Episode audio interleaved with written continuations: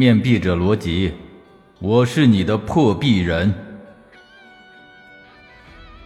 欢迎收听《三体》微缩版，作者节字不精，演播节字不精，后期制作还是节字不精。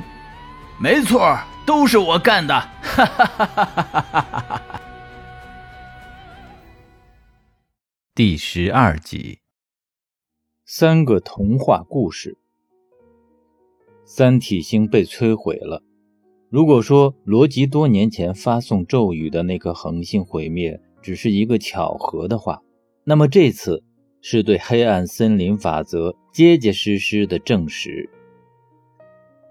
人们再也不能抱侥幸心理了。一个更先进的高级文明随手丢了一个光粒，就把三体星炸成了渣渣。星球上的人没来得及逃跑，现在幸存的三体人只剩下游荡在太空中的两支舰队，惶惶如丧家之犬。地球也好不到哪儿去。三体撤离后，人们从澳大利亚返回以前的生活环境。人类社会再次被末日情绪笼罩，三体已经被毁，地球还会远吗？质子请罗辑和程心去喝茶，告诉他们他要走了，以后的日子你们好自为之吧，最好跟我们一样逃离吧。作为比地球文明高级一点的三体人，罗辑还是向他请教了一下，有没有什么方法能够躲避这种打击。质子说。有，但我不能告诉你们。哼，这他妈说了跟没说一样。罗辑经过思考，认为根据黑暗森林法则，能够躲避打击的方法，只有向外界发布地球绝对不会对其他文明构成威胁的声明。但这个声明的难度太大了，谁又会相信呢？后来又有人提出了，让别人感觉地球是安全的，我们就要做出牺牲，比如放弃我们现在掌握的科学技术。让人类退回到农耕社会，甚至还有更激进的人提出，光改变社会形态是不够的，要改的话就要改变人本身，用一种药物来降低人的智商，并改变基因，让这种低智商遗传下去，这样在外星人面前，我们人类就足够安全了。这哪是什么安全声明，简直就他妈的是弱智声明。讨论来讨论去。人们觉得这个计划太不靠谱了，还是要考虑一下质子提出的逃离计划吧。但是这也很难，以地球人现在的技术，跑不出去多远，并且也没有发现除地球之外哪个星球能适合地球人移民。三体人不也没找到吗？他们还在太空中游荡呢，更别说我们了。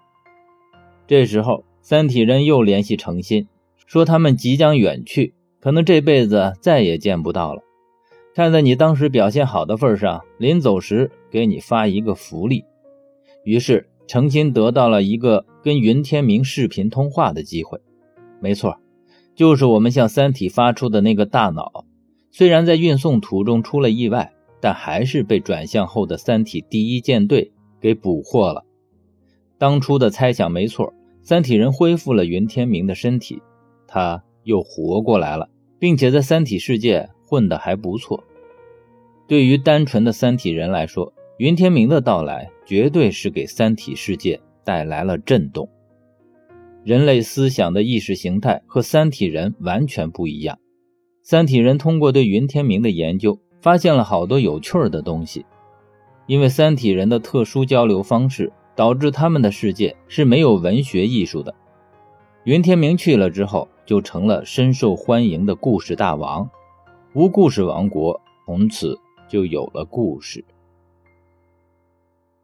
他写了好多故事书，出版发行。不得不说，云天明也是一个很有心计的人。他的这些让三体人耳熟能详的故事里，藏着一个大秘密。程心和云天明的会面引起地球上领导的高度重视，他们认为云天明会向地球传递很重要的信息，再三叮嘱程心。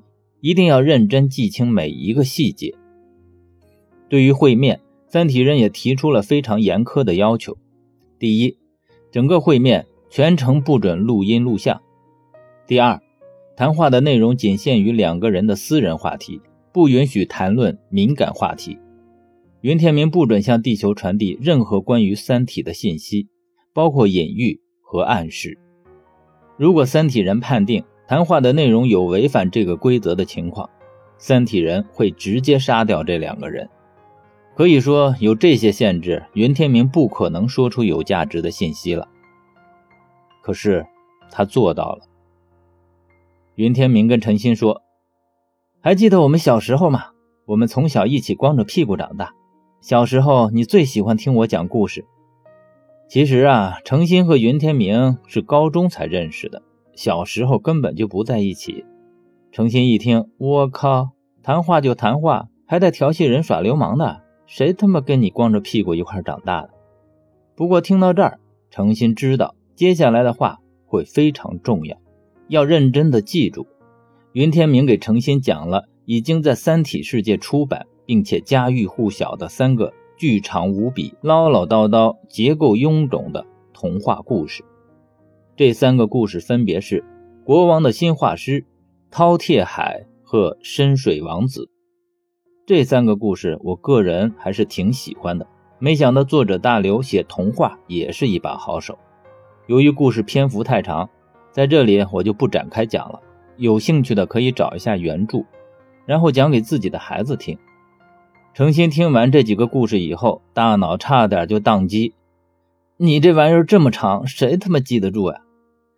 讲完故事，三体人都睡了好几觉了，伸了个懒腰说。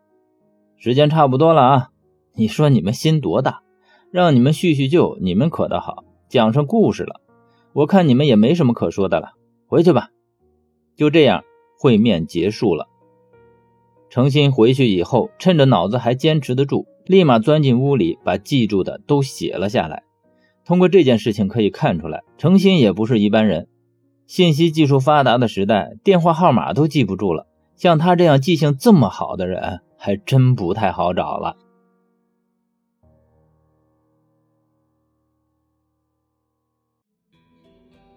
感谢您的收听，如果喜欢我的节目，请关注并订阅，下集更精彩。